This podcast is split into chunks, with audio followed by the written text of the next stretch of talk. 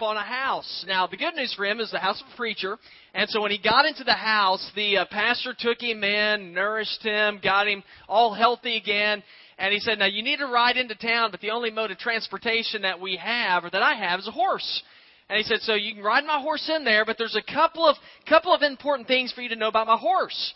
If you want the horse to, uh, to move, you know, to actually begin to walk, you have to say, thank God. And he said, if you want the horse to stop, you have to say, amen. Now, obviously, this is a preacher story, and so this is a good story. So anyway, so he tells the guy this, and the guy's like, "Okay, I think I've got it." And so he gets on the horse, he waves goodbye to the preacher, and he kind of sits there and he goes, "Thank God." And the horse begins to walk. And He's like, well, "This is cool." And so the horse walks for a while, and then he says, "It's going to take me a while to get there. I'd kind of like it to speed up." And so he says, uh, "Thank God, thank God." And the horse begins to kind of trot. He's like, "Well, this is good." And then he just says, you know, for fun, he's like, man, thank God, thank God, thank God. The horse goes nuts. I mean, the horse is flying. It's like out of control. And he's, I mean, he's like, this is unreal. And the horse is just moving along. And he begins to look up and he realizes there's like a canyon that's sort of in front of him. And it's, it's a good ways away, but he's like, well, he kind of is going to need to start slowing down here soon. And so as he keeps riding, getting closer and closer, he begins to say, but whoa! And he's pulling back on the reins and the horse is totally ignoring him. As they get closer and closer to the canyon, to the edge of it, he remembers. Y'all remember what, what it is?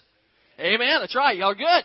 And so he yells out, Amen. That horse stops, comes sliding to a stop about three inches from the edge of the canyon. And the guy is just so relieved. He sits back and goes, Oh, thank God. Now, uh, now, guys, obviously, we just celebrated, it has nothing to do with anything, but it's a fun story. Uh, but we just celebrated Thanksgiving. And I told y'all before, I love Thanksgiving because Thanksgiving is Christmas without the pressure of gifts. You know, it's just so much fun. But as I was preparing for this message, I, I was just thinking about, you know, sort of like the art of Thanksgiving. And I really believe in many ways it is a lost art. To, to be appreciative of what we have, to just simply to say thank you because I believe this very much that today we live very much in an entitlement society where we expect the world to revolve around us. We expect people to give us give stuff to us all the time and if we don't get it or if God doesn't give it to us then we become frustrated and angry at him. But just as a reminder and I think it's always good to remember this, God doesn't owe us anything.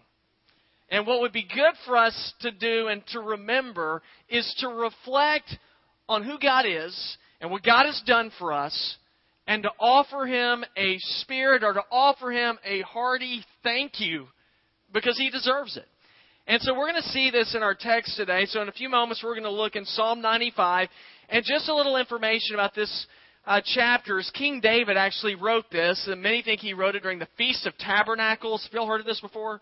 Uh, Feast of Tabernacles was a celebration of the Hebrew people being led out of Egyptian captivity by Moses. And I think we all know that story. But this chapter, Psalm 95, was just a reminder to the people to be thankful. To say, listen, God is your deliverer. God is the one who's provided you with hope. He's the one who's given His mercy to you. And there's no doubt in my mind that this text of Thanksgiving, it is still appropriate for us today. Now, for some strange reason, we're, we're not very quick to give thanksgiving to people who've blessed us. Instead, we have that attitude of, you know, sort of like the world revolves around me. And so, what David is doing in our text today is reminding people why we are to be offering thanks to God. And so, very briefly today, I just want to see, I just want us to see some reasons we ought to offer our thanksgiving to God. And the very first reason we ought to th- offer thanksgiving to God is because uh, it, it enables us to give testimony to our God. When you give thanksgiving to God, it allows other people to recognize who it is that you serve. Uh, now, look with me in verses 1 and 2. Look what David says. He says, Come, let us shout joyfully to the Lord, shout triumphantly to the rock of our salvation. Let us enter his presence with thanksgiving. And let us shout triumphant, triumphantly to him in song. Now, verse number one starts off by telling us, Let us shout joyfully to the Lord. And a couple of things I want us to notice there. Who is to do the shouting? This is us. Now, in the context of our verse, David is speaking, of course, to the Israelites. It's like, hey, you, people of God, are to shout joyfully to the Lord. Now, I believe that, that applies to us as well. Those of you who are followers of God, the, the, the same God who is the deliverer for these people is the same God we still worship today. So this text is still appropriate for us. We are to shout. Now, how are we to shout? He says we are to shout joyfully to the Lord. I think it's really important for us that whenever we come together, we have a responsibility to give our praises and our thanksgiving to God. Because I believe this. I believe in general, when people hear the church shouting, most of the time it's sort of negative. That whenever people hear the, the, the church shouting, it is the church is angry and frustrated.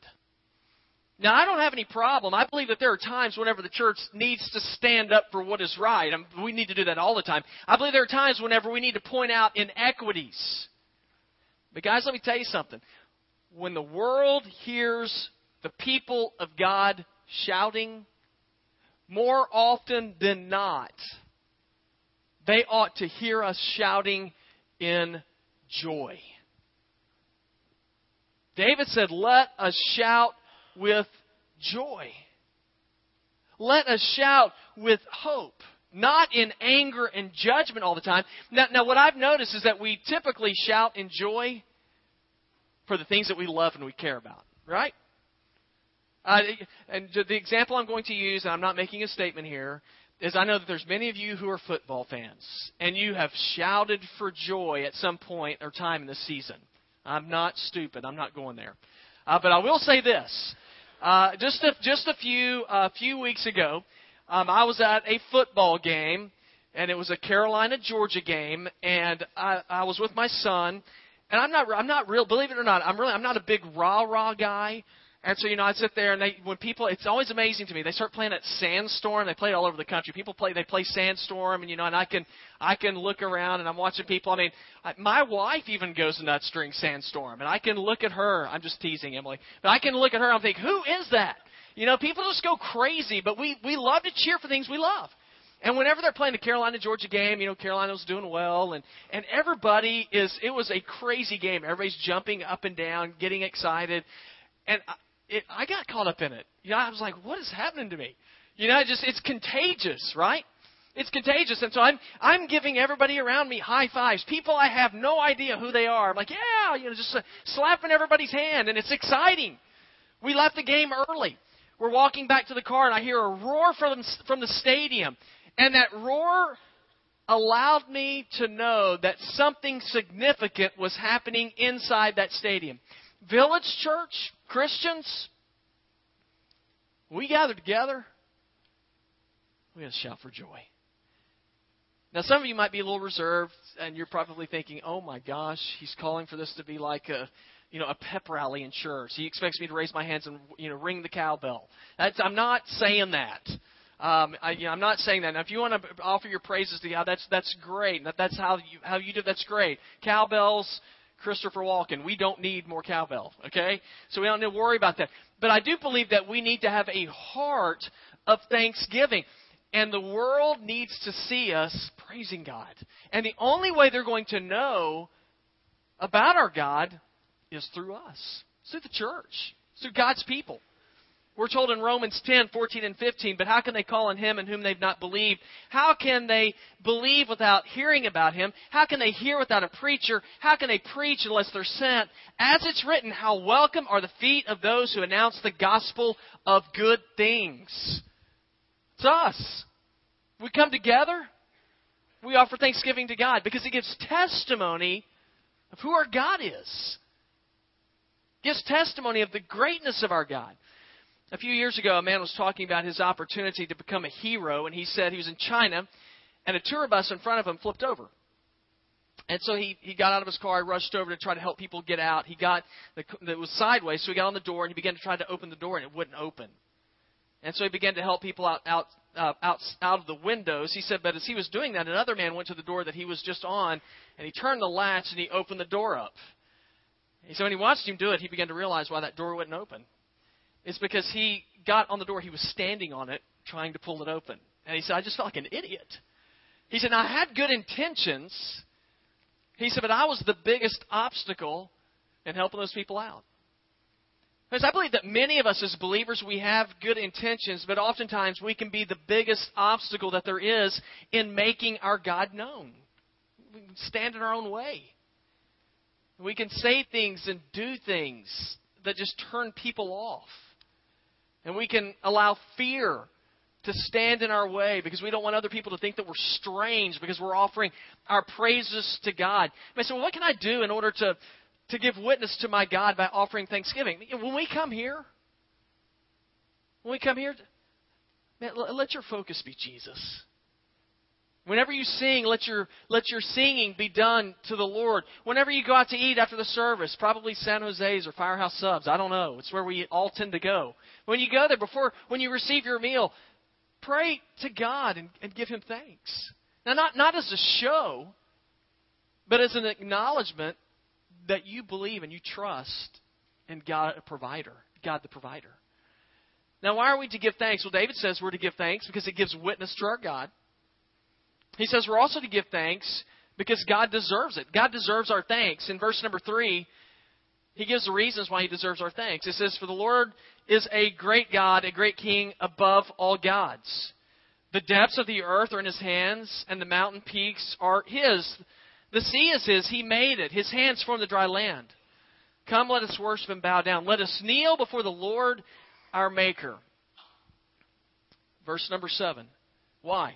For he is our God, and we are the people of his pasture, the sheep under his care. Guys, there's one thing that I have noticed about myself, and one thing I've noticed about myself, and probably true for some of you as well, is I am very good at pointing out faults in other people. Man, I'm really good at it. I mean, as soon as somebody does me wrong, I am on it like white on rice. You know? I mean, whenever I see inconsistencies in people, I can I can immediately know it. Go, that guy's totally. I remember what he said three seconds ago. Look what he's already he's already he's already uh, stepped on his toes. He is totally inconsistent. I see hypocrisy. I mean, I've got like a radar for that stuff. That guy's totally hypocritical. You know where I'm not so good? Is with myself. I don't notice it that well in me. And I think part of the reason why is because I don't want to look at myself too closely because I'm afraid of what I'm going to find. And so I can look at other people and pick it up quick. But when I look at myself, I, I try not to look at myself too much. But I do know this. Let me share with you one of my big shortcomings. I love too hard. I'm kidding. Uh, one of my big uh, one of my big shortcomings that I have in my life is that I take things for granted. Uh, you know, and I know with uh, with my wife that's very true. And I I'm not trying to mention her all the time. I do it one more time, Emily. So get ready. Uh, but this uh, with Emily, there's there's things I take for granted for. With food. You know, I there, I can get in those modes where I just it's like magic. Somehow food appears on my plate. You know, like nobody prepared it. I just sit down and there it is. Like wow, I mean, that's really cool.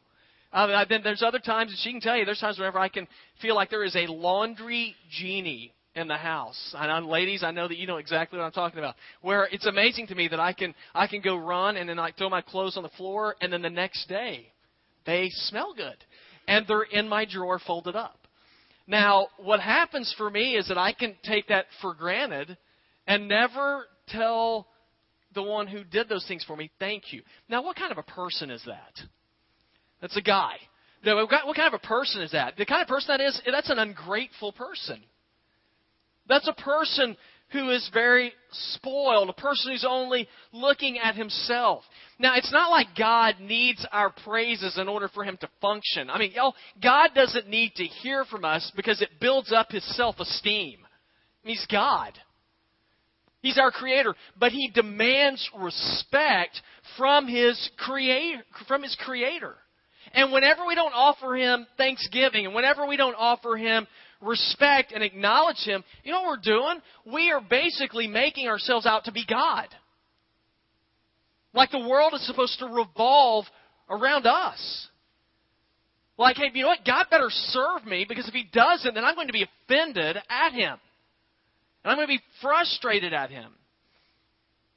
That's where the next few verses are important in verse 6. Look, if you just look at these verses afterwards, verse 6, 7, and 8, um, he begins to talk about, or excuse me, before that, verse, verse number 3, he says he's, the, he's a king above all gods. Talks about the earth, talks about the mountain peaks, talks about the sea, talks about the dry land. What he's pointing out here is that God is God over all things. And then the people during this day, they believed that their gods were territorial that God only moved within the boundaries of their nation. And David said, ah, That's not true. That's not true. He said, Our God is the God of all. He says He's the King of all gods. I like that. He's the King of all gods. The, the heavens and the earth, they were all created by Him. David said, We need to recognize that. And we offer Him praise and thanksgiving. So often, what happens is we ignore him. And we feel like that we are deserving of everything that comes our way. So, how do we make our worship pleasing to God? We focus on Him. When we come here, we want it to be Christ centered. Now, what can happen very often is that we come here, and I can come here, and I can come here with the attitude of, this service is about me. And so, whenever I hear music, it better be the kind of music that I like. Because if it's not, then I'm going to be irritated. Uh, that whenever the preacher speaks, that he better say something that's clever and it better not bore me or I'm checking out early. Now I'm not I'm not making excuses for James and the band and myself. I believe that we need to do everything to the best of our ability. I believe the music needs to be pleasing to the Lord. That needs to be uh, that needs to be Christ honoring. I believe that whenever I preach, I need to be prepared. That I need to have something to say that comes from God's word. But let me say this this service is not about you. The service is not about me. It is about Jesus. And we come here, we are to come here in order to honor Him. A time when we come here to reflect and be thankful for who He is. Why? Because He deserves it. He deserves it. Our praise is necessary because it gives witness to our God. It's necessary because He deserves it. And this last thing I want you to see, another reason we're to give thanks to God is because it'll help us avoid a hardened heart. Ungrateful people tend to have hearts that are hardened and are critical. And they're not much fun to be around. Let's read the last few verses. Verse number 8. It says, Do not harden your hearts as at Meribah, as on that day at Massah in the wilderness, where your fathers tested me. They tried me, though they had seen what I did. For 40 years I was, I was disgusted with that generation. I said, There are people whose hearts go astray. They do not know my ways. So I swore in my anger, they will not enter my rest. A lack of a grateful heart leads to a hardened heart. It had happened to the Hebrew people. And that's why in verse 8, David says, Do not have a hardened heart like your ancestors did back when they were at Meribah and Massah. Let me ask y'all a question. Do Meribah and Massah ring a bell to you? Okay, just to be honest with you, it did not to me. Now, for those of you who did, kudos to you. And so I had to look it up. What is Meribah and Massah? This is back, again, at Feast of the Tabernacles when this was written. They had left Egyptian captivity. You remember they left Egyptian captivity, and you remember the Red Sea was divided. We all remember that part because that's pretty neat. They walk across, they get across, which is amazing, right? I mean, wouldn't you say that that's something that you would never forget? I mean, it splits wide open. They walk across, they run out of water, and the people get angry. And they begin to gripe. It's like, thanks a lot, God. I mean, this is paraphrased. That's basically what saying. They're being sarcastic. God, I can't believe that you let us out here. You, don't give, you didn't even give us anything to drink. Whenever they began to complain, Moses called it Meribah and Massah. Now, Massah means to put to the test. People were putting God to the test, saying, God, you better meet our needs. And then he called it Meribah. That means to contend with, to find fault with. They were finding fault with God, saying, God, you're not doing a good job. Now, I know that you just split the Red Sea wide open. It's impressive, but we're thirsty. And you read, you read the wilderness account, God does all these incredible things, and very, very seldom do you see the people tell God, thank you. He fed them manna from heaven. Y'all remember that? You know what they did after they began to get manna from heaven? This is true. They wanted a change in the menu. They began to gripe. They're like, "We want, we want something else to eat. We would like, you know, we'd like some meat." I mean, and the Lord's like, "You got to be kidding me." Uh, they, they begin to travel around. They don't like where they're staying. They get frustrated at God. They complain time and time and time again. And so the people, as they are in the wilderness and God's revealing Himself to them, they're not being grateful. And so then they begin to look after other gods, saying, maybe there'll be another God that will meet our every whim.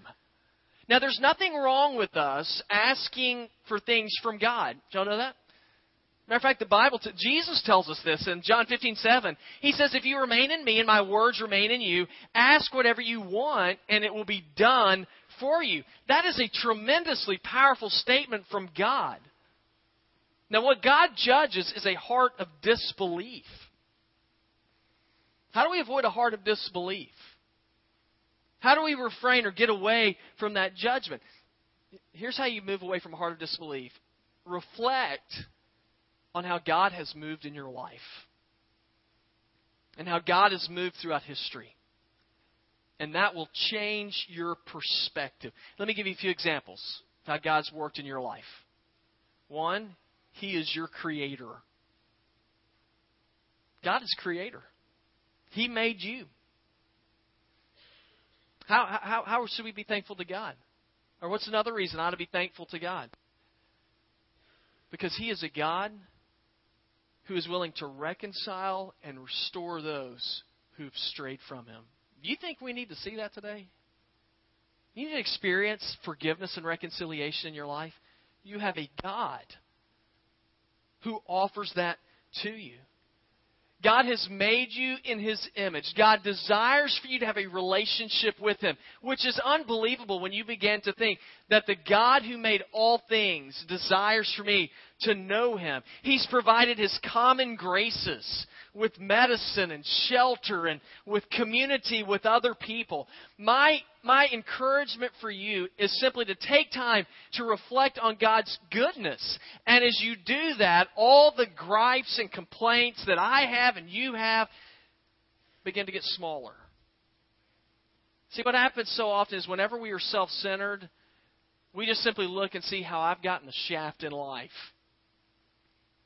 But whenever I change my perspective and look at how good God's been to me, boy, it makes me a different person.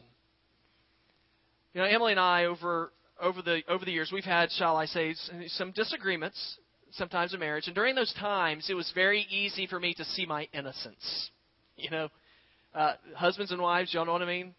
You know, when something happens, you're like, you know, I, I see their wrongs and I am totally innocent. And the reason why I'm responding this way is because of the way you've treated me. And it's just sort of the circle thing that kind of goes on. And so, you know, we want and you know, we want our pound of flesh, you know, I want them to know that they've screwed up. I want them to know that they are wrong. My rights have been violated. And I, you know, just all these things start going through my mind. Now, if I want to get off of that, you know how you break the cycle with that? How I can break the cycle with that? Is to begin to reflect on the goodness of my spouse to me. And whenever I do that, whenever I take time to think, you know what, my wife has chosen to love me and care for me and to stay married to me for over 20 years, even when I've been a jerk. It's hard to believe, isn't it? The jerk part. Uh, yeah, it, it, reflect on that for a while. And then whenever I begin to realize that my wife has provided, and, and almost every meal that I eat is because she makes it for me, because I can barely make an egg. And whenever I begin to reflect on how she has loved and cared for and raised our children, guys, let me tell you, when I really begin to focus on those things, it changes my perspective and it moves me from being a self centered person to being a person with a grateful heart. And that generally leads to a home of joy and peace. Now, I tell you that because I want to encourage you to do that with the Lord. And as you do that, it will change your perspective. You see, David shares with us something very wise here. He says, You are to give thanksgiving to God. We've just celebrated Thanksgiving. Why are we to give thanksgiving to our God? Because we are giving witness to our God when we do that. You see, if we, don't give thanksgiving to God, we are basically saying, I'm God. That's, it's idolatry. We give thanksgiving to our God, recognizing that He is the giver of all good things. We are to give thanksgiving to our God because He deserves it. Finally, we are to give thanksgiving to our God because it will help us avoid a hardened and black and mean heart. Our world needs to see you and me being a people of gratitude to a God who has power to transform your life and the life of people around you.